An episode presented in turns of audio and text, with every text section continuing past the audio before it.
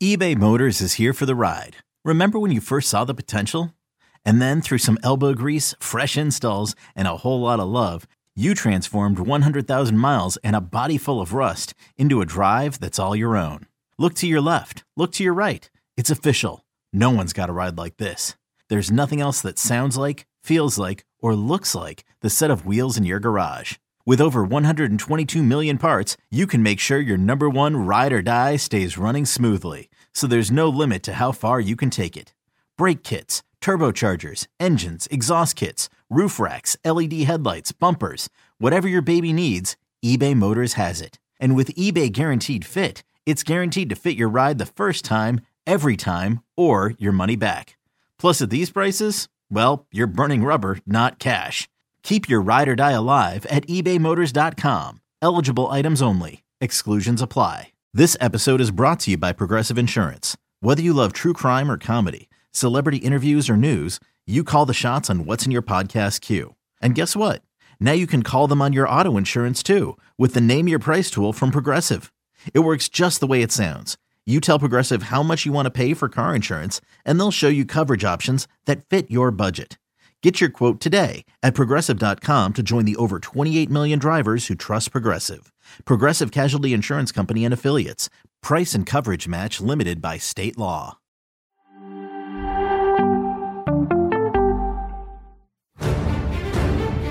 He is just an obsessive goal scorer. But they have to understand I chose to, to stay in my country because I'm French. And haven't, I haven't got a problem with soccer, to be fair. football. Into the area to Oh, what a start! All what I can guarantee to you is that they want to keep everything secret.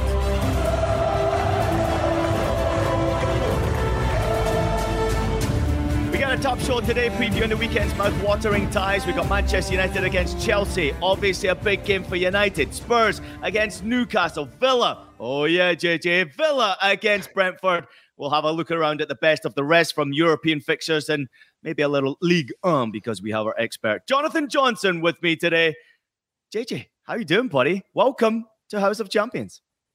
Yeah, doing very well. Thanks. Delighted to be making my debut on House of Champions. Finally, obviously, uh, great news with the with the, with the new format rolling out. So, uh, looking forward very much to sort of all the episodes uh, to come. Really, is it is it a bit hot over there? You look like you've been roasted by Nigel Reo-Coker.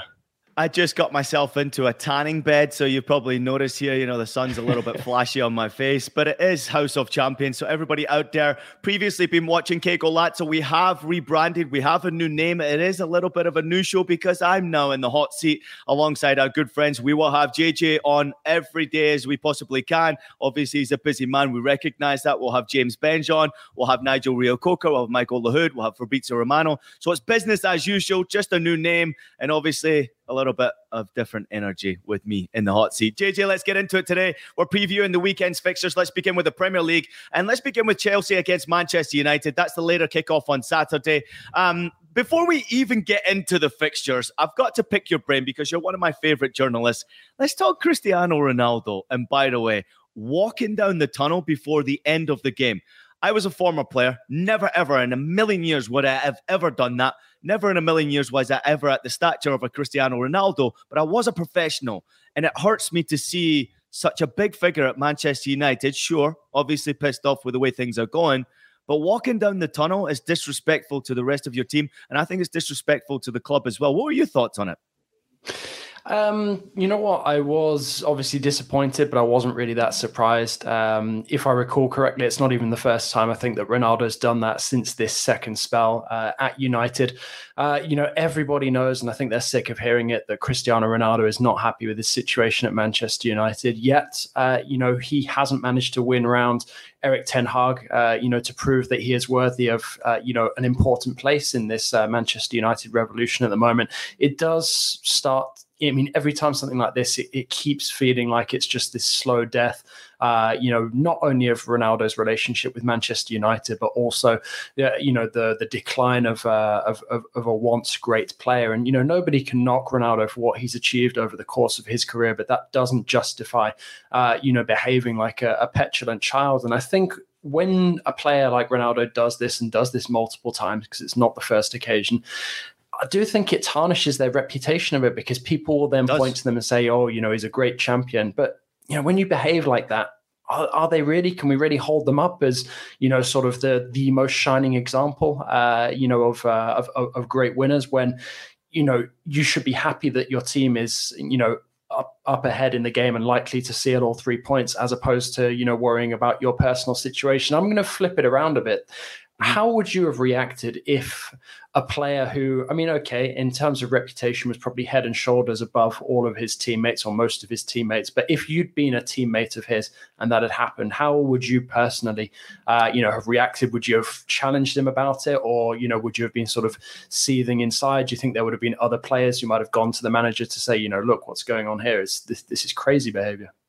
Well, we must not forget the moment that he chose to do that. Manchester United just put a, a, top class performance with a big victory, big three points, and everyone's sort of celebrating it. And I think Ten Hag handled the situation well with the media as well. I'm interested to hear your points on how he's handling the whole situation, but also what he's doing for Manchester United. He's a different type of coach, Ten Hag. He's a bit more relaxed.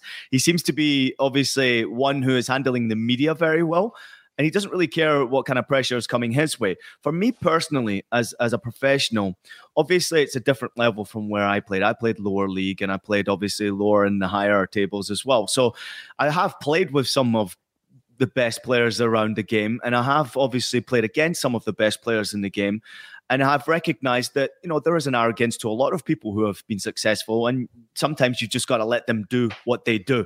Cristiano Ronaldo walking off and down the tunnel doesn't really surprise me, as you've mentioned. It's happened before, but I don't doubt the fact that you know he is still uh, someone who loves the club, who lives and breathes the club. Great comments coming in from Rafa. We'll get to him in just a minute. He lives and breathes the club, and he's obviously frustrated that he's not playing. He's a player. He wants to play and he wants to win. He wants to be involved in every game. So I, I recognize that. I think there's an element of composure you have to have, which Ten Hag is showing right now, dealing with that situation, because this is a magnificent stature at your football club through history. So I think he's dealing with it very well. I would probably be a bit different. I was uh, more of someone who has uh, complete respect for my teammates, and I didn't like at any time. I did not like when anyone disrespected the team, disrespected the badge, disrespected the fans. That was disrespectful. Even though, in many ways, I love an arrogant player, I would probably be the first one to say quietly to that player, that's unacceptable. You can't do that. You must apologize to the team. And I'm sure he will at some point apologize. Let's hope he does and, and things can continue with him at the club. But I certainly think that his future does not look as bright um, at Manchester United. I would imagine that come this winter transfer window, there will be that offer that comes in, and he will probably be one that might even be pushed out. But I'm just so impressed with the way that Ten Hag is handling this situation, the way he's handling the media. And yesterday, his response after the, the, the victory against Tottenham, I thought was terrific. We're celebrating right now. I'll deal with that tomorrow. What are your thoughts on the way Ten Hag is dealing with Manchester United job, dealing with Cristiano Ronaldo, and obviously getting the results now as well? Yeah, well, I'm glad you I'm glad you opened it up to me, and I, I think feeding off of that point um, about the way that Ten Hag is dealing with the media, but also uh, the point that Rafa made about it being easier now for Ten Hag to drop Ronaldo because of uh, you know his uh, his behavior and the way that he's handled himself. I think that Ten Hag is is doing a, a good job so far. Sure, results haven't been absolutely perfect, but we had this debate the other day with Nigel Reo-Coker and I, uh, you know, and I I think that you know you can start to see a bit of progress made. Uh, you know, in the way that Ten Hag is handling this squad, in the way that the squad is responding to him. Sure, uh, you know, I don't think it's going to be perfect at times this season, but uh, you know, I do think that there are starting to be some positive shoots, and I think that you know. Ten Hag, in the way that he deals with both the press, uh, you know, but also his players, I think that's a huge breath of uh, fresh air. You know, we've seen former players in the past sort of talking about how it sounds like, uh, you know, the actual playing of football had been almost sort of been put on the back burner by Manchester United coaches of the you know previous coaches. Yeah. And then, you know, for somebody like Ten Hag to suddenly come in, you know, somebody's really passionate about the game, knows their stuff, uh, you know, and it has an ability to speak honestly uh, and concisely. Uh, you know, I think that must be really refreshing for some of these United players who've been crying out, you know, for some real, uh, you know, kind of like old school back to basics manager because now that they're starting to do those basics the right way, they're getting some impressive results, you know, like the win uh, against Liverpool, like, uh, you know, this this victory here against Spurs. Mm-hmm. You know, obviously, United got that victory. They look good against Tottenham Hotspur. Chelsea, on the other hand, they struggled to find that breakthrough against Brentford. It was a good game, though. It was an entertaining game. I thought Chelsea were pushing really hard, especially close to the end. Pulisic came on, had a bit of an impact in the game, but Chelsea just struggled to find that breakthrough. Who really has the upper hand going into this game? Obviously, United nobody really expected Spurs to play so poorly, but they found a way to get that victory, and it was pretty impressive from Ten Hag's men. But now this is a big game. You go away to London, you're playing against Chelsea. Chelsea need to start to really put back to back victories on the table to, to push themselves and cement themselves into a top four position. Who has the upper hand in this game, do you think, JJ? I think it's um, you know I it, I would consider it to be United at this moment in time. Uh, wow. That said, uh, you know Chelsea's Chelsea's start hasn't been that bad, um, but I do think there was a lot of sense in what Potter was saying. Uh, you know about how he's perhaps not quite figured out the the, the right sort of combination in attack just yet.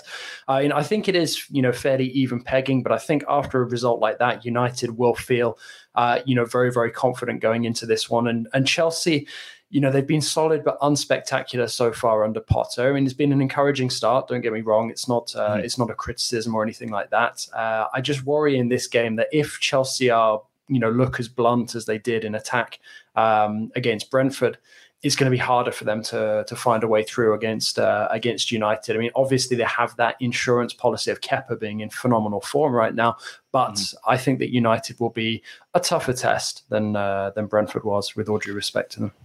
JJ, did you catch the post game from Brentford Chelsea when Thomas Frank got to ask questions to Graham Potter and, and, vice versa? Did you ever did you catch that? Frank asking questions about why why you change it so many times tactically?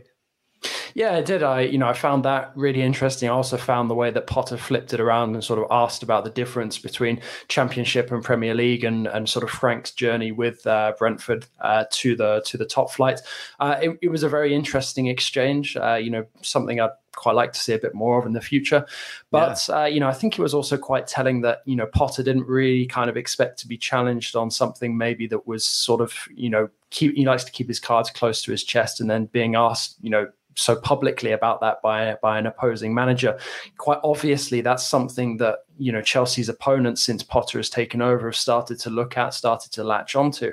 Uh, you know, and I wonder, uh, you know, sort of how long it will be until Potter really sort of settles upon a combination that he feels uh, confident with uh, moving forward. Because this was always part of the task that was awaiting Potter when he took over at Stamford Bridge. There were yeah. so many players in that squad, so many potential different combinations that you know could all play with equal strength. You know, he had to sort of strike that or has to strike that balance, which he hasn't yet done. And uh, I mean, I th- I thought it was I thought it was a very interesting exchange, and uh, you know, I I'd be curious to get your point of view, sort of as an ex pro, on sort of how that those kind of answers and questions tally with what you actually see from a coach, sort of in the locker room.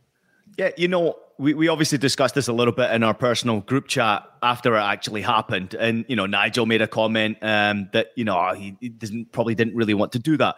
But people love football. And especially when you're looking in the Premier League, you know, there are masters out there who live and breathe football who can't wait to talk more about football. And I thought Graham Potter and Thomas Frank did that exceptionally well. I love to hear that. I love to hear the mindset because each individual coach is different. They're just different and different personalities, different characters, different the way they communicate with their team, different respect for one another. I thought it was absolutely fascinating listening to Graham Potter talking about, you know, tactically how he approaches games. Why do you change it so many times? And he actually said at one point, you know, tactically it doesn't really matter. We're just trying to figure out the game, and tactically will change as the game going on. I could put out a tactic, but you know, the players have got to play well at the end of the day, and then we'll figure out what the tactics are after the players are playing well. And I thought, man, that is a lot of trust that you've got in your players right there to actually get the job done. And also to say, guys, I'm giving you an opportunity here to show me how you want to play, what fits best for Chelsea Football Club, and then we'll move on from there. I thought it was absolutely fascinating.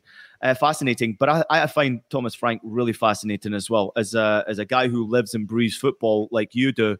I, I love characters like him. I think they're great for the game. And questions like that, what happened yesterday after the game, is brilliant for us going forward in the future. Matt Osman got a great comment here. Man United winning this really turns the narrative on its head. Potter hasn't convinced me yet, and the results aren't great. Last question on Chelsea against Manchester United. Keep the, the comments coming in, everybody. If you're out there watching, don't just watch. Make sure you like and subscribe, but also drop a comment in. We'll try to get the best ones out there to JJ as possible. Last one for you, JJ, before we move on from this game. What differences are you noticing from the way Potter is handling Chelsea Football Club to the way Tuchel handled Chelsea with players, with the media, and the way Chelsea play? And I think that's um, that's a really good uh, question. I think that Tuchel is also somebody who is very forensic with the way that he deals with his squads. Um, I think I think what's been really interesting is that Potter has obviously gone for a very pragmatic approach uh, initially. I think he started with a draw, like a one-one draw against Salzburg, something like that, but then yeah. followed that up with four clean sheet victories, two of those being against AC Milan, uh, you know, and the other two coming in the Premier League. Uh, another clean sheet against Brentford. So despite the fact that they didn't get the win. Uh, you know, obviously the defense has been, uh, you know, the absolute priority for Potter. And I think that is an interesting approach because if you can get the defense right, then you can build on top of that. And the other thing that I was going to say to build on your point uh, about Potter and the way that he responded to Frank's uh, question was it is a lot of confidence to have in your players, but also at the same time, is that not how every coach should approach the, the the, the Chelsea job? When you're surrounded by that much quality, especially given the spending spree that Chelsea had over the summer, you know, I think that every coach walking into that situation post Tuchel would be well within their right to expect those players to a want to perform, uh, you know, and b be ready to to impress him, given that some of them had sort of fallen a bit out of favour uh, under the Germans. So uh, I, I think that Potter has approached it the right way far. But it also tallies with the previous uh, comment in that it perhaps isn't as sexy as it could be, but I think that if you approach things results first, which is always going to matter at the end of the day, especially in a league like the Premier League,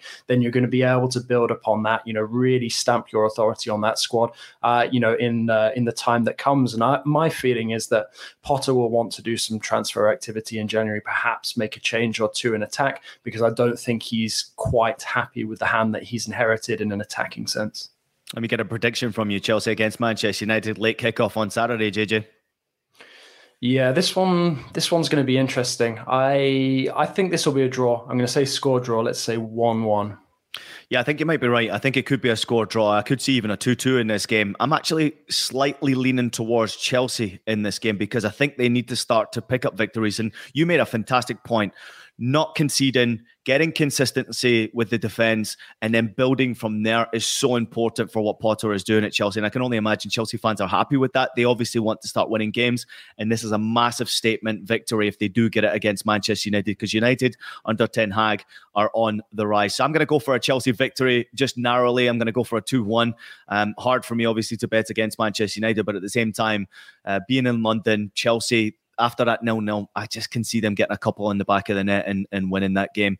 United will be dangerous if they get the first goal early on. It could be interesting. So, all right, let's turn our attention to Tottenham against Newcastle. Uh, Spurs struggled to get that goal against Manchester United. It was probably one of their poorest performances of the season. Um, I think the way they attack, obviously, they're dangerous at times. And, and, and for most of the time, the way Conte likes to tactically approach games, it's very interesting. The players clearly love playing for him, or do they love playing for them? That would be the question I'd ask you. I mean, he is a difficult coach to play for. At the end of the day, I'm a former player. I look at coaches in that way. Would I want to play for him? I don't know if I necessarily would. He's he's a he's a bit of a dominator as far as the way he coaches, but he has so much passion, and that passion is what players feed off many players, not every player. But is he getting the best out of this Tottenham Hotspur? I mean, is is this the game that they need to show in against the Newcastle side that right now are riding pretty high, JJ? Yeah, absolutely. Uh, I think that you know Spurs under Conte so far this season are a, a, really curious and interesting case study. I've been more impressed with them in the Premier League than I have in the Champions League so far. Uh, you know, but also I feel I feel like I'm not really too surprised by the result uh, at Old Trafford the other day because uh, you know Conte and sort of like a recurring theme of his career is that he likes to have uh, you know these really talented star-studded squads but doesn't necessarily always tap into you know the, the the absolute limit of their potential. It's almost like you know having a really really expensive car and not quite uh, you know kicking it up into the highest horsepower. That's it's, a great point. it, it, you know, but, but it's almost like he's demanding that the car does that, but it's not quite doing it because of the way that he's driving it. And I feel that at Spurs, yeah, I mean, I, I think people, uh, you know, especially when you inherit a squad that, you know, have sort of had a couple of lean years, especially after Pochettino, people are sort of feeling a bit nostalgic. And then Conte comes in like a breath of fresh air, uh, you know, almost like a tornado, really, given the change in style, uh, you know, sort of post Mourinho and then Conte coming in, yeah. Uh, you know, and uh, obviously Nuno sort of being a little interlude there in between.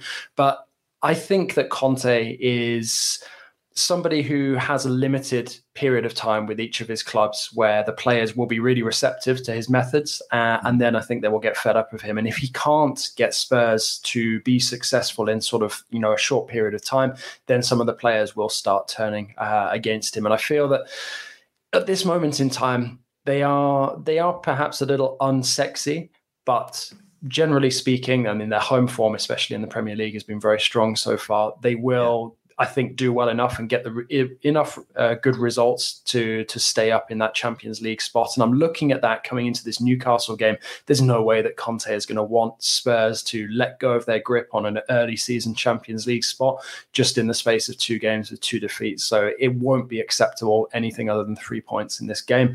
Uh, you know, and I'm I'm I'm curious about your point of view. Sort of, if you were a player, one of those Spurs yeah. players, being managed by Conte, being run into the ground every day, how long would you give yourself to sort of put up with that before it just got too much?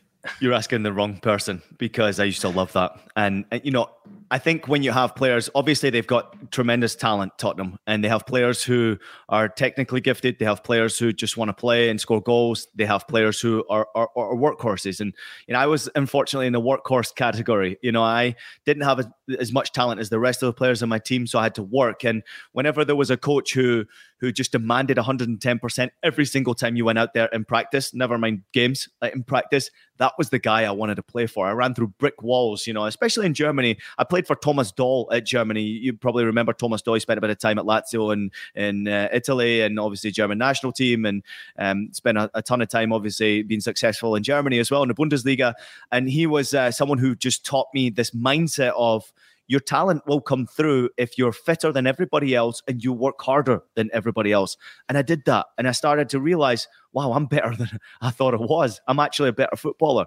And then I went to St. Pauli and, and the same thing happened to my coach there. He he basically drilled us every single day in preseason. It was insane. We did preseason twice because they have a winter break in Germany. And he just ran us ragged but we were fitter, we were harder working. That mentality that Conte you see going through preseason, the players throwing up and collapsing in practice, he's getting them to the elite fitness level. They basically are science projects now. And now your talent will shine through because you've got higher fitness levels than anybody else some players can hack it, some players can't. And it's the players I worry about who have the talent that, you know, the Sons, the Harry Kanes, who might get fed off of it quicker than any of the other guys who are in that, that squad.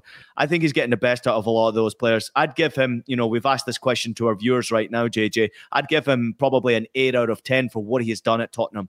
And I would be concerned about his future at Tottenham because I can only imagine he's in high demand that other clubs will be sniffing around because you know that he can turn your fortunes around very quickly. And you know, for the job that he's doing at Tottenham, he's not going to be cheap to be able to keep a hold of. So uh, we asked this question to everybody out there: How would you rate his job and performance at Tottenham already? What would you think?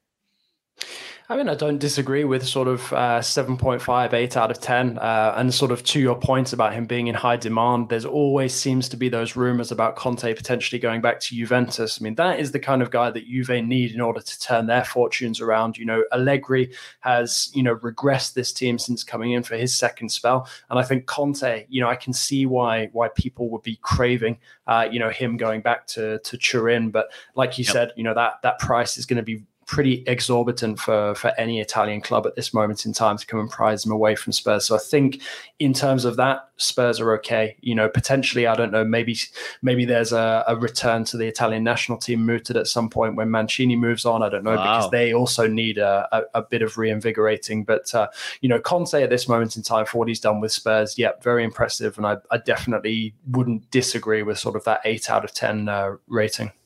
Rafa saying that he thinks that they'll turn good once Son gets going. Interesting comments right there. Son recently scoring a hat trick and starting to really getting amongst the goals again. Matt Osman saying if Conte doesn't win any titles at Tottenham, then no one will. I'd give him an eight as well. And uh, nice predictions right there. Uh, real quickly on Newcastle, only lost one game all season from the 11 that they've played so far. Best defense in the Premier League right now, JJ. Uh, what more do Newcastle need to do to show that they could be a contender for the top four? Do they need to get a victory in this one against Spurs?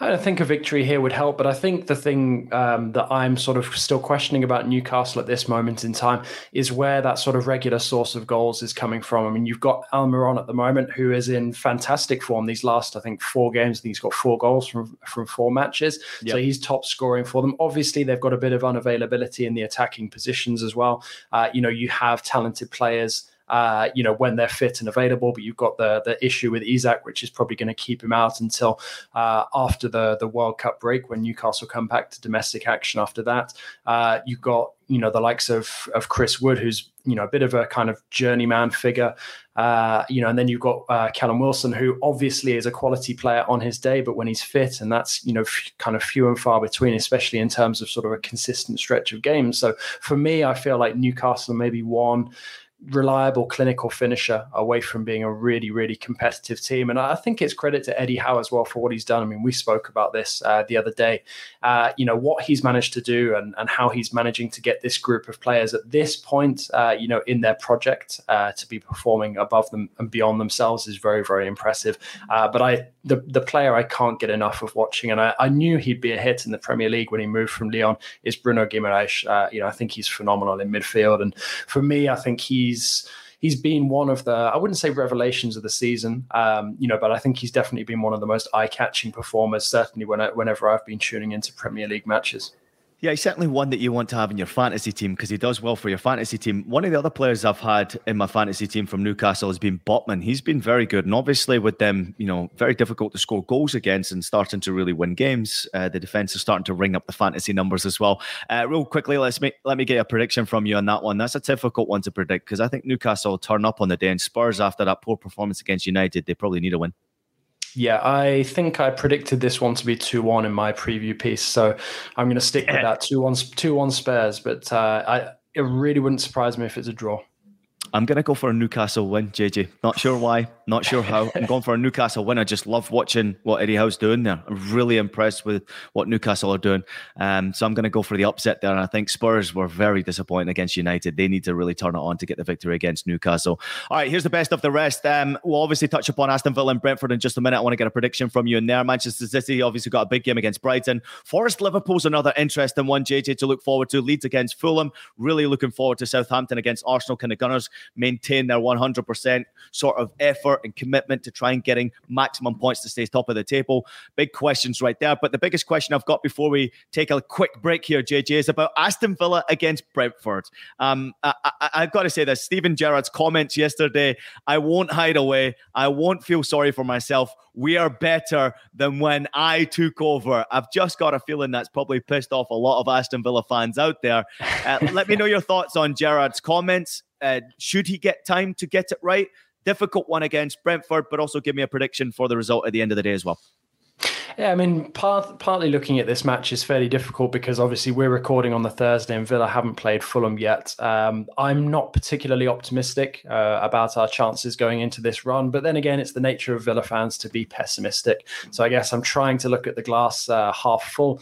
Uh, I mean, I think given the squad that Villa have, is four to six points from those games against Fulham and Brentford realistic to target? Yes, I think it is. But also at the same time, I don't think Villa string together two back to back wins, given our form sort of over the last uh, 12 months or so under Gerrard. I don't think that's particularly realistic. So for me, I think that if we can come away from this with four points, possibly um, you know with the the three points coming at home i mean i don't know if a point is enough from from fulham to to keep gerrard in his job it's a very it's a very tricky one to to judge and and you know gerrard is talking the talk but you know, we've heard him do that. He's done a good job of that since he arrived, but you know, it just he's very rarely walked the walk.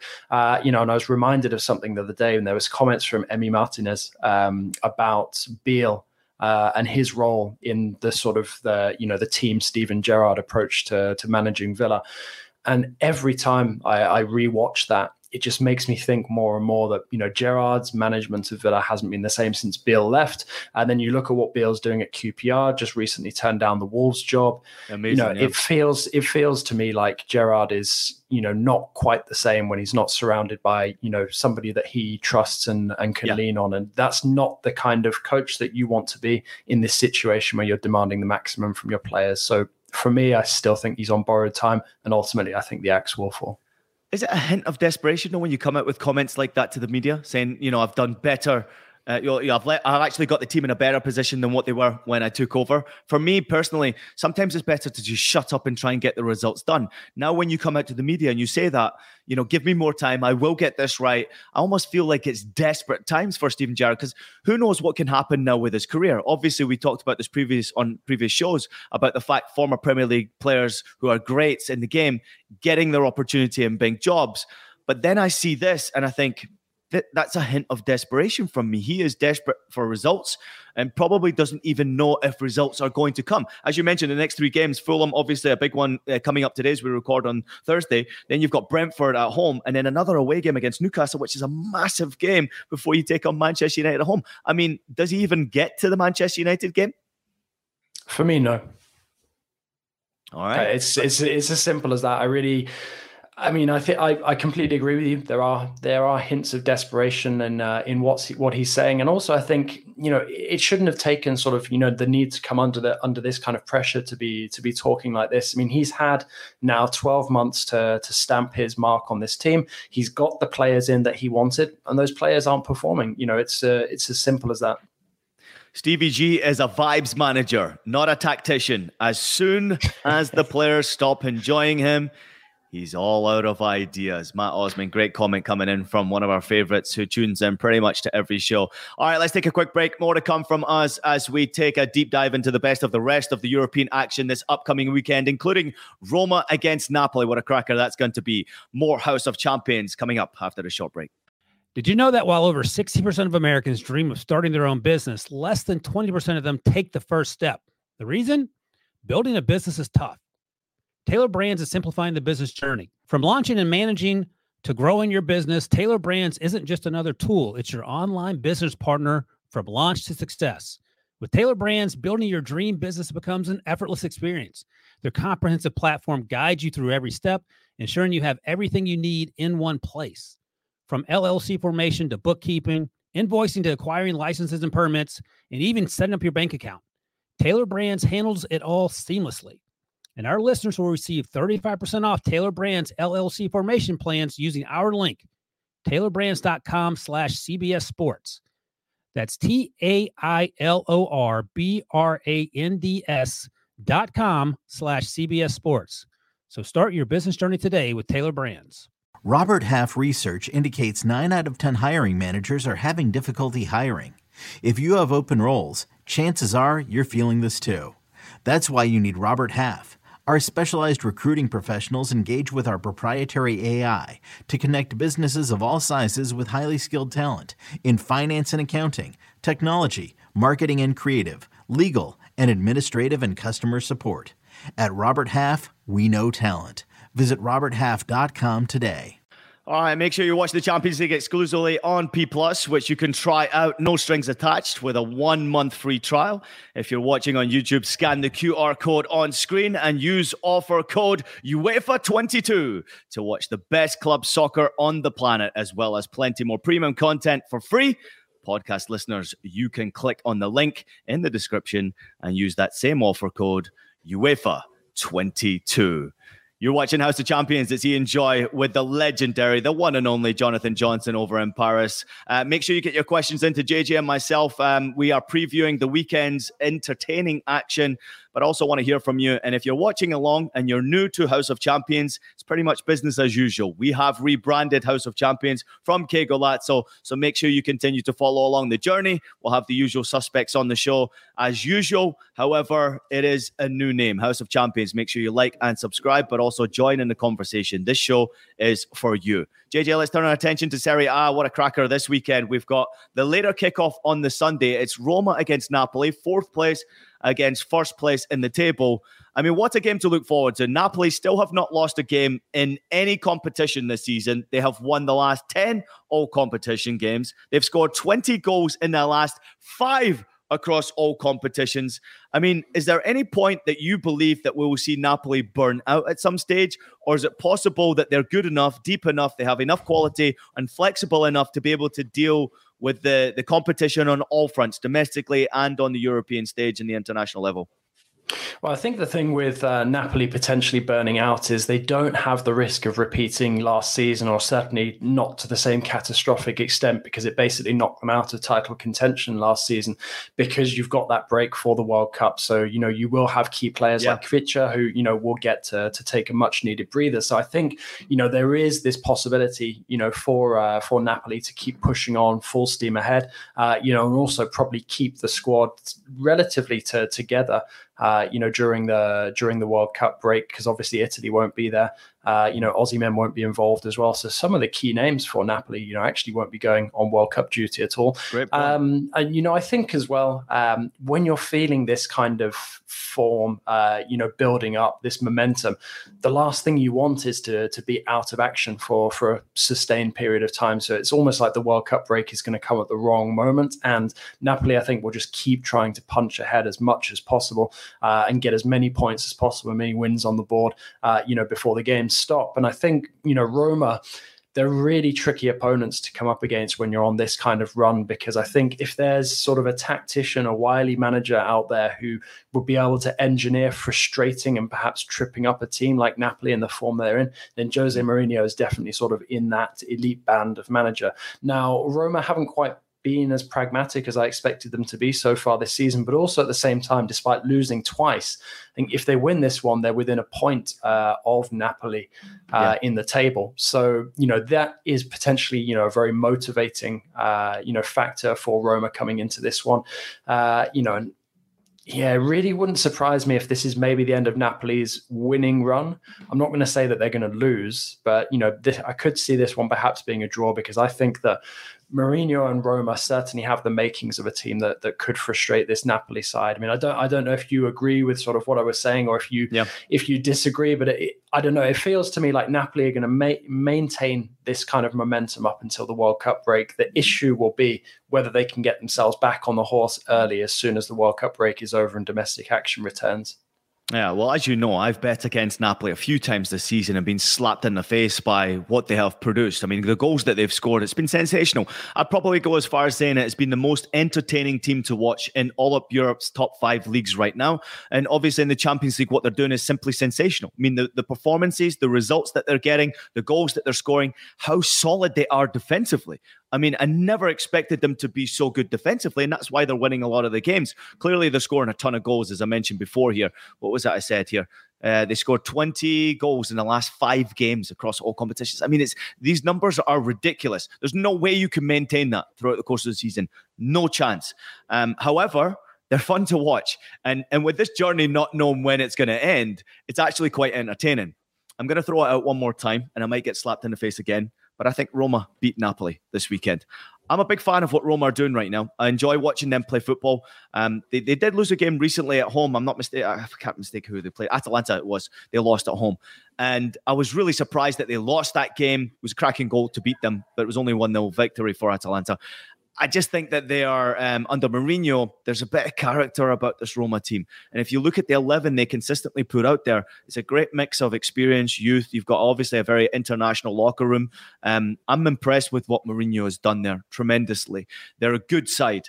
Um, but Napoli are a different animal, and you just need to hope that you can catch Napoli on a bad day. And with big games coming up for Napoli, obviously competing in both competitions, I think at some point they're going to burn out. They maybe turn their attention to Serie A because of how successful they've been in the Champions League. They don't need to win any more games, right? So they're already uh, in cruise control. But I just think this one could be a real difficult test for them. Um, I want to get your opinion on Tammy Abraham before we move on from this game. He's got a couple of Serie A goals this season already. No goals since September, early September, if I'm not mistaken. So like four or five games in the league. Um, and he's not scored in the last nine for club and country. However, he looks very happy in Rome. And back in my day, you just never saw English players leaving England and going to play in European clubs. But he looks as happy as he has ever been. And the rumor mill continuously goes off. And maybe Serie A fans out there who are watching into House of Champions today can let us know what their thoughts are. Do you think they have a chance of keeping a hold of Tammy Abraham because he's so happy and he's enjoying his football and clearly is, is playing well? And I definitely think that Roma do have a chance of that. I mean, I also think it's not just limited to Abraham. I mean, look at Chris Smalling. Not only is Chris Smalling happy with, uh, you know, with being in Rome, he's arguably in the form of his life. Uh, you know, playing some fantastic football. I mean, okay, you know, there are going to be sort of these peaks and troughs, uh, you know, for attacking players. Sometimes the goals come, sometimes they don't. Uh, you know, obviously Mourinho is being very patient with Abraham. I'd say maybe the goals overall so far haven't come in the way that many of us would have expected. Obviously, uh, you know, Dybala's had his uh, issues since arriving, so they haven't quite been able to tap into that potential uh, just yet. yet. But you know, I think with yeah, yet. But I think with with the faith, uh, you know, from Jose Mourinho and his players, uh, you know, guys like Abraham will eventually come good, and I think those rumors will probably die away a little bit. Uh, you know, if and when uh, you know, Abraham gets himself back on the score sheet regularly and a bit of form returns because I don't think it, you know, going a, a, you know a run of games without a goal you know should automatically mean the player's not happy uh, you know and will be on the move. The other thing as well is Mourinho you know you look at the way that he set the the team up uh, Napoli have uh, a similar defensive record to Roma yes, they're mm-hmm. outscoring them at the moment, but Mourinho asks you know a lot of his players in terms of you know contributing towards sort of the you know the defensive aspect of the game, even from the front, uh, you know, and also um, you know getting involved, you know, making yourself uh, you know a presence in the match whether you're scoring or not. And I think that Abraham does still succeed in that. So I, I don't think Mourinho will be too concerned. Uh, you know, and once the the goals come, it's I don't know, it's maybe like that ketchup bottle analogy that's been mentioned a couple of times over the years years. All right, let me get your prediction on this one. Difficult one to predict. I've already given you mine. I think Roma get the victory. I think it'll be a high scoring game. I mean, Napoli are favourites, no doubt about it. And I've already said before, you know, Napoli undefeated this season across all competitions clearly should win this game. But Roma are a difficult ask here. Uh, thoughts on that one? Yeah, I'm going to stick with the draw. I'm going to say 1 1. I don't think it'll necessarily be an unhappy return to Rome uh, for Spalletti. Let's not forget, you know, he was obviously the, the coach who had that unenviable task of, uh, you know, overseeing the final days of uh, Francesco Totti, the emperor of, uh, of Rome at Stadio Olimpico. But uh, I do think that Napoli will hold on to their unbeaten record. So for me, this one will be a draw. All right, let's turn our attention to the rest of the action in Serie A. AC Milan against Monza grabs my attention right there. That one's obviously one to look forward to for probably off the field reasons more than anything else. Uh, we have Fiorentina against Inter Milan, another cracker to looking forward to. But a real quick comment on Atalanta against Lazio. It's second against fifth in the table. If I'm not mistaken, JJ, prove me wrong, or if I'm right here, uh, Ciro Immobile is now injured and he's probably going to be out for the rest of the year, which is a big disappointment for Lazio.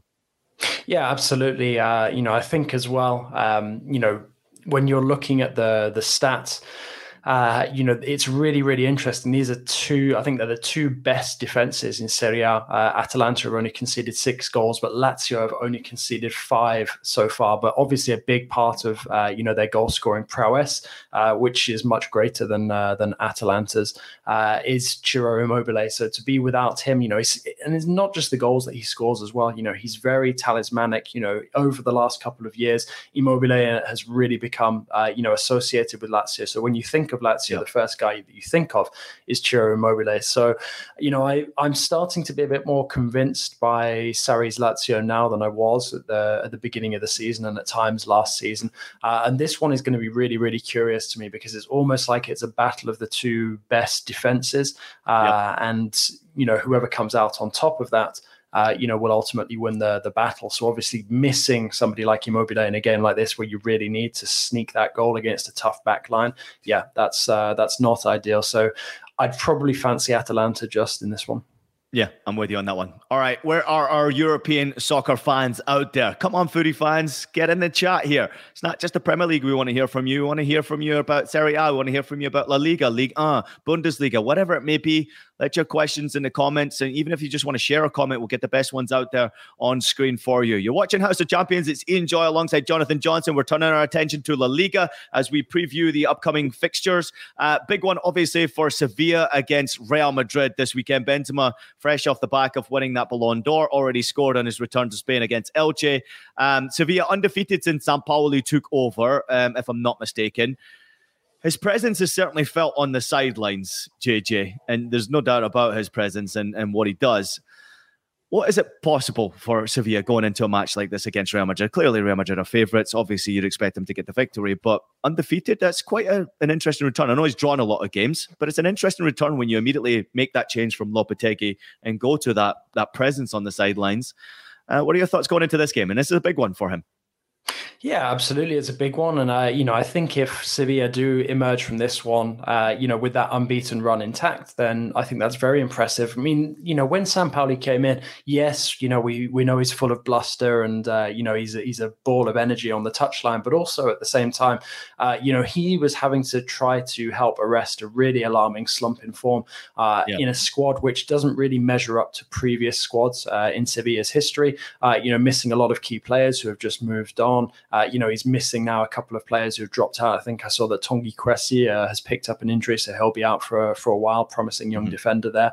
Um, so I think you know Sampaoli is sort of working. Uh, you know, around a, a, fairly tricky situation. So to get, uh, you know, them into uh, into a positive dynamic pretty much immediately after arriving, you know, that I think is in line with what he was probably targeting coming in. You know, just give the players back a sense of confidence uh, and then try and rebuild from there in the more winnable matches. So, I mean, we'll, we'll see. I mean, I don't, I don't want to rule Sevilla out. I mean, Rafa there mentioning, uh, you know, Isco potentially going and getting uh, revenge against Real. You know, you've seen stranger stranger things happen on the pitch. Uh, but, you know, for me, if I had to pick one, I, would say that I'm more confident in this one being a draw and Sevilla picking up their form uh, elsewhere. But sort of, again, calling on your your history as a player, you know, when you've been part of a squad that's maybe not been living up to expectations and then that managerial change has happened perhaps it was one that people felt was going to happen in the summer and then didn't so you start the season it's still as underwhelming as it was the campaign before. You know does it does it give you that that new lease of life or does it almost make the players feel like how we were right because you know we felt we'd gone as far as we could under the previous manager already? I don't i don't know how that would be sort of experienced in the in the dressing room. Could give us a bit of insight into what's going on in seville right now.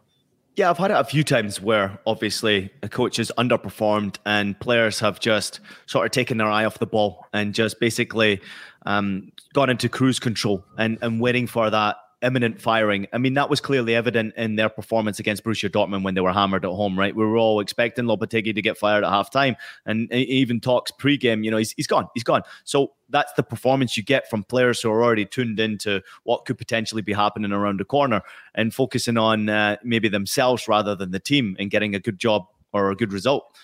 So yeah, it's very easy to obviously you know lose your concentration a lot of players get unhappy with the previous coach and and um, clearly you have seen that, as you mentioned at the top, which was a great point. It's not the same Sevilla.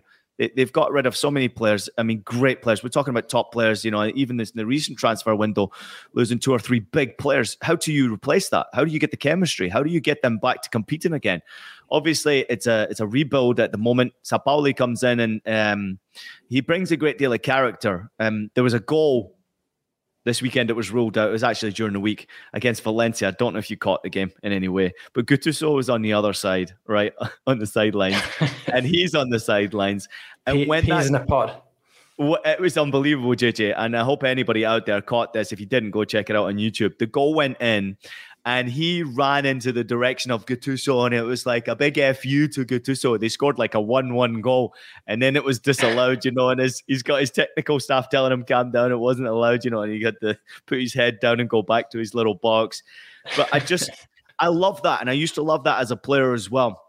When someone comes in and is trying to rejuvenate a squad immediately you need to try and get results. Obviously, defensively is the first task. Try to stop goals from going in. Try to start to get draws and points on the board, and then you start to focus on what can we really do offensively going forward.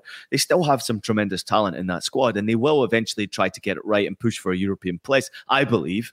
Um, but this is a big ask for them against Real Madrid this weekend. So I've got Real Madrid winning comfortably. They're just on fire right now. There's a look at the picture. Look at this. I mean, this is just brilliant. Two great characters. Gattuso obviously doing a good job at Valencia. He's fun on there. But it was just so funny watching them celebrate a goal that was disallowed. And and you could see the flag going up on the camera. He didn't care. He just saw a goal going in and just celebrated in the direction of Gattuso. It was absolutely hilarious.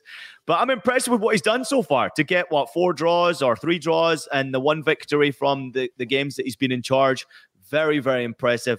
But Real Madrid, for me, far too strong, uh, far too dynamic best team in um, in La Liga right now, and and certainly the team that's flying under the radar as far as all the noise and all the talk right now is about what's happening at Barcelona. So my prediction would be that Real Madrid will win this game comfortably. I'm actually going for a three-one victory in this game. What are you going for, JJ? Uh, I'm going to go for a 2 1 Real, but it wouldn't surprise me if it's a really late winner and Sevilla come close to getting that draw. We'll see. We'll see how it pans out. Uh, just while we'd mentioned Valencia, yep. in fact, I'm glad to see Edinson Cavani, you know, getting back to scoring form after after quite a while away. Really, really nice uh, to see that he still knows how to find the back of the net. Got a lot of affection for him. So pleased to see that, uh, you know, in the Valencia situation as well. But no, going back to this match, um, you know, I I think that Real will win narrowly, but uh, they will still get the job done. Well, Barcelona have a game uh, today, actually, as we go on Thursday. They play Villarreal before they then face Athletic Bilbao, Club de Bilbao, and uh, the weekend. That's second against six. Obviously, the, the table standings could change potentially when we get to that stage. Real Betis against Atletico Madrid. That's fifth against fourth as the standings set right now. Um, uh, another couple of notable games to, to basically get after. Let's turn our attention quickly to Bundesliga and League One. Um, I'll touch upon the Bundesliga real quickly. JJ, if you have any questions about that, please feel free to ask. Hoffenheim against Bayern Munich. Uh, Not lost in the last two home games that they played against Bayern Munich and actually won victory in that game as well. Uh, Bayern Munich got a good cup win yesterday against Augsburg, even though they went a goal behind early on in that game, came back, convincing victory. They are fun to watch right now. Maybe I should have shut my mouth up a long time ago about there being trouble at Bayern because they are proving me wrong. They are so fun to, to watch. And then we have uh, Bochum against uh, Union Berlin, who are top of the table right now, and Bochum are bottom of the table right now. So if you have any questions about the Bundesliga, drop it in the comments, but also let us know, JJ, yourself, what you got. Yeah, I mean, I've got a question for you because obviously we know, you know, sort of part of the success behind Union Berlin and Freiburg's strong start to the season, you know, having yep. characters like uh, Fischer and Streich in position for for years.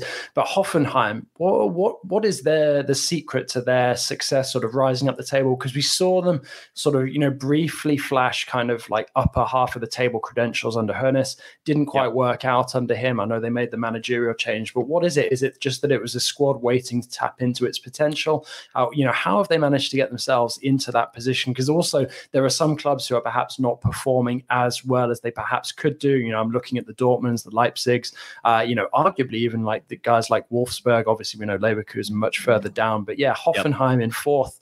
Uh, you know, that really does intrigue me, especially as they're only two points off of Bayern coming into this. Yeah, I certainly wouldn't put money on them to stay in fourth place because they're unpredictable, Hoffenheim. And as you've noticed, if you look at uh, the coaching carousel at Hoffenheim, it does happen that they change a bit. Um, however, they're a club in general over the years that have always looked to try and entertain. They've always looked to play offensive football. And, you know, you'll see a lot of high scoring games at Hoffenheim games. Uh, you'll see a 3 2, you'll see a 5 4, you'll see random scores where you just think, like, what the hell is going on with this club? They are crazy. They, they want to play football the right way. What I have noticed under Andre Breitenreiter is that defensively are much more sound than I've seen them for a long, long time very well organized, very committed, and they do have some tremendous talent. Um, obviously, going forward, Skov is one who really caught my attention. He he scored a couple of goals against Schalke recently. Uh, Danish international Robert Skov, uh, just a, a, fantastic player, fantastic uh, human being who obviously has turned up and, and gone and enjoyed his football and developed into a very good player there. I know he's in his mid twenties, but at the same time, you, people go to the Bundesliga to become a star. You don't go to the Bundesliga already a star. They're the league that sells the best players. They, they sell superstars. So a lot of these players from Scandinavia or around the rest of Europe, they basically go to these clubs to try and become better. And there's no doubt in my mind that Skov is one of them. But Hoffenheim under Breitenreiter have been impressive. They've been um, very solid defensively, and you're also seeing that they're continuing to score goals, continuing to be dangerous. So I would be careful though if you're thinking that they're going to finish in the top four, because at any time it could go horribly wrong for Hoffenheim. They're just that type of team. They do go through fits where they are winning games, and then they'll go through the fits where they can't stop conceding goals and losing games. Um, but I, I think that right now, especially with a couple of teams in the Bundesliga not necessarily performing the best that, that we've used to seeing them, like a Leverkusen, like a Gladbach, like a Borussia Dortmund, there's a, there's a position there for them. If they could finish in the top four, it would be a tremendous achievement for them. So, so really, would you really impressive. would you would you pick Union out of Freiburg, um, Union, and Hoffenheim as the team that's probably more likely to have the staying power? I would pick Freiburg. I have um, a good friend of mine who's assistant coach at Freiburg, and I love uh, Christian Streich, who's their coach. He's just such a character. You know him well as well. Just a brilliant character. Um, they beat St. Pauli yesterday in the German Cup, which broke my heart. However, um, I do like their staying power more. They're very consistent. They're very fun. Great new stadium. Um, coaching is is consistent. He's been there for a long time. Streich. Union Berlin, I'm sort of waiting for the collapse but they keep going. It's like a Napoli. They keep going. They keep winning games. They're top of the table for a reason. They're scoring a bunch of goals. Well coached, as you mentioned before. They're an interesting team in Berlin, in the forest in Berlin. It's a great stadium. If you're going to go watch a game in Germany and you're in Berlin, maybe don't want to go watch a Hertha Berlin. Go watch Union Berlin. They are the people's club. They're a brilliant, brilliant club and um, clearly playing well right now. I would say, obviously, the betters are going to go for Union Berlin because they're top of the table, but they've got a big game coming up against Bochum, and it's one that any time they could absolutely uh, lose. So, yeah, so I'm expecting to see Bayern Munich get the victory. I'm expecting Union to get the victory as well, but at any time it could really turn um, away. I, am not switching off from League One because I know producer Devs wants to get out here, but I've got to turn my attention real quickly to League um, because you're here with me. Ajaccio against PSG, Marseille against Lens. It's a big one. Lille against Monaco. I mean, three big games coming up in League One. Maybe just give us a quick rundown of what to look forward to before we get out of here. Yeah, I mean, I think if I was to pick a game that really catches my eye this weekend, it would be that Marseille against Lens. Um, you know, uh, fourth against third. Uh, yeah. Two teams in really, really good domestic form. Lens starting to lose a couple of key figures. Uh, you know, Marseille looking to bounce back after losing to PSG and Le Classique. Uh, you know, I think that one's set up to be a real uh, eye catcher. PSG against Ajaccio. No team ever really likes to go to Corsica. It's always a tricky place to go, but I do think PSG, uh, you know, will have enough in the tank to, to keep going on their on their winning run uh, yeah. and uh, certainly remain unbeaten, even if uh, you know there is some sort of unexpected turbulence there. Uh, you know, but I think as well, looking at the likes of Lille and Monaco, just sort of on the outskirts of those European positions, trying to keep up with Rennes, who have really recovered in terms of form in recent weeks. Uh, you know, it is shaping up to be a really really interesting uh, weekend and and sort of couple of match days now. you know, you've got Lyon who are really fighting to try and turn things around with Laurent Blanc in charge. Yeah. But for me, I think think it's hard to look past uh, Marseille uh, against Lens. And if I if I recall correctly, I think our own Mike Lahoud is even going to be in attendance at Stade Velodrome this weekend to watch that. So I'm keen to know what his experience is like.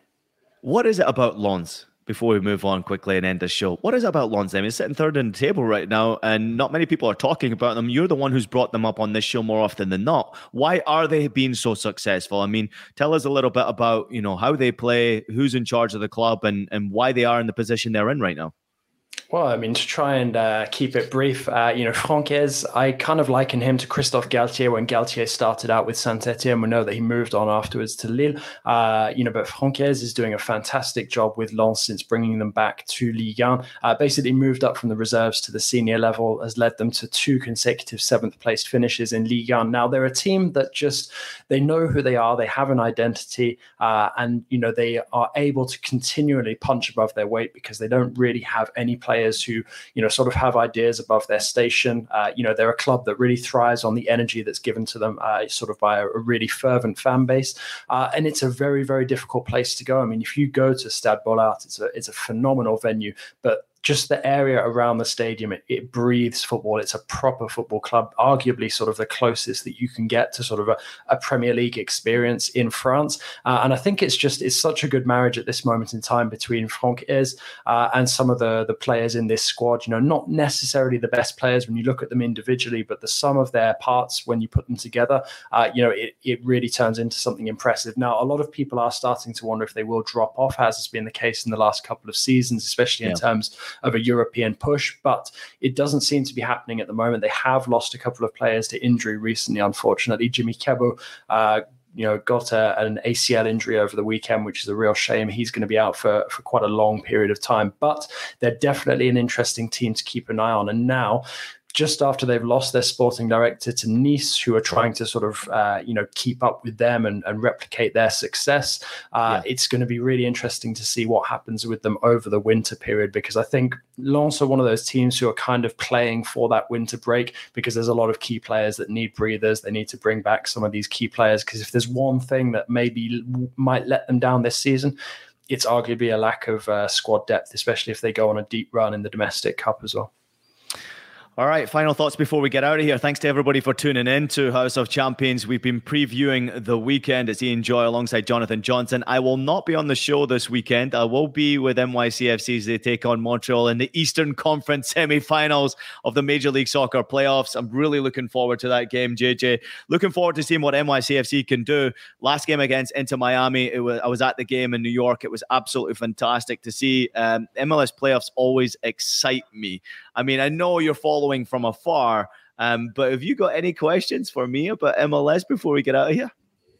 I mean, it's uh, it, it's always really curious to see how things play uh, play out in the in the playoffs. I mean, it's it, it's it always strikes me as uh, you know there, there's a massive difference between actually being the best team throughout the course of the season and then being the best team sort of in the playoffs. The fact that you can scrape into the playoffs and then just go on a real tear of form, uh, you know, and, and that will end up having you finish closer to closer to glory than the team that's arguably performed the best uh, all season. Uh, and I mean, I think. Um, yeah, I mean, I guess you know, for for you, what are your what are your thoughts in terms of NYCFC's uh, you know chances of, uh, of, of coming out on top overall in this? I mean, you know, obviously you've got one glittering ring in your collection already. Do you think there's going to be a second? there's, there's every chance, and and like you said, when it comes to the Major League Soccer playoffs, the best team in the regular season is not necessarily the best team who's going to go on and win the MLS Championship. So keep an eye on it closely. I think NYCFC will be there or thereabouts. We're maybe just struggling with the with the finishing in, in front of goal as uh, as far as like we lost a killer like Tati Castellanos. He went to Girona. Um, uh, he scored a ton of goals in the playoffs as we went on to win it last year. You need that red hot striker um, to really get yourself all the way to the final. But anyway, I'll be in attendance for that game. Looking forward to that one this weekend. Uh, JJ, any games you're going to this weekend? Uh, I won't be. Uh, I'm actually going to be uh, shopping around, uh, scoping out the the wedding venue the in south of France. but I will. Well, I will be keeping it. an eye on everything. All right, a lot of cool things to look forward to. Special guests, live shows next week from Brooklyn will be in New York. It'll be awesome. It's going to be a wild ride on House of Champions. So make sure you're following along. Subscribe, like, follow, comment, do whatever you possibly can to follow the journey. Make sure you're jumping in the comments as much as we possibly can. Um, it's been awesome having you, JJ. Thank you so much. It's great having a conversation without Nigel interrupting us every two minutes. So thank you for that. Um, I appreciate you, man. I'll see you in New York next week. So safe journeys getting over here. Yeah, can't wait for it. See you soon. All right. Thanks to everybody out there for watching House of Champions. Please make sure you take a minute to leave us a rating and a review on your favorite podcast platform. We're available on Apple Podcast, Spotify, Stitcher, and anywhere else you listen to your podcast. We're also available as video, so subscribe to us on YouTube. Make sure you visit youtube.com. See you next time. Enjoy all the games this weekend. Have a fantastic week. And JJ, I'll see you in New York.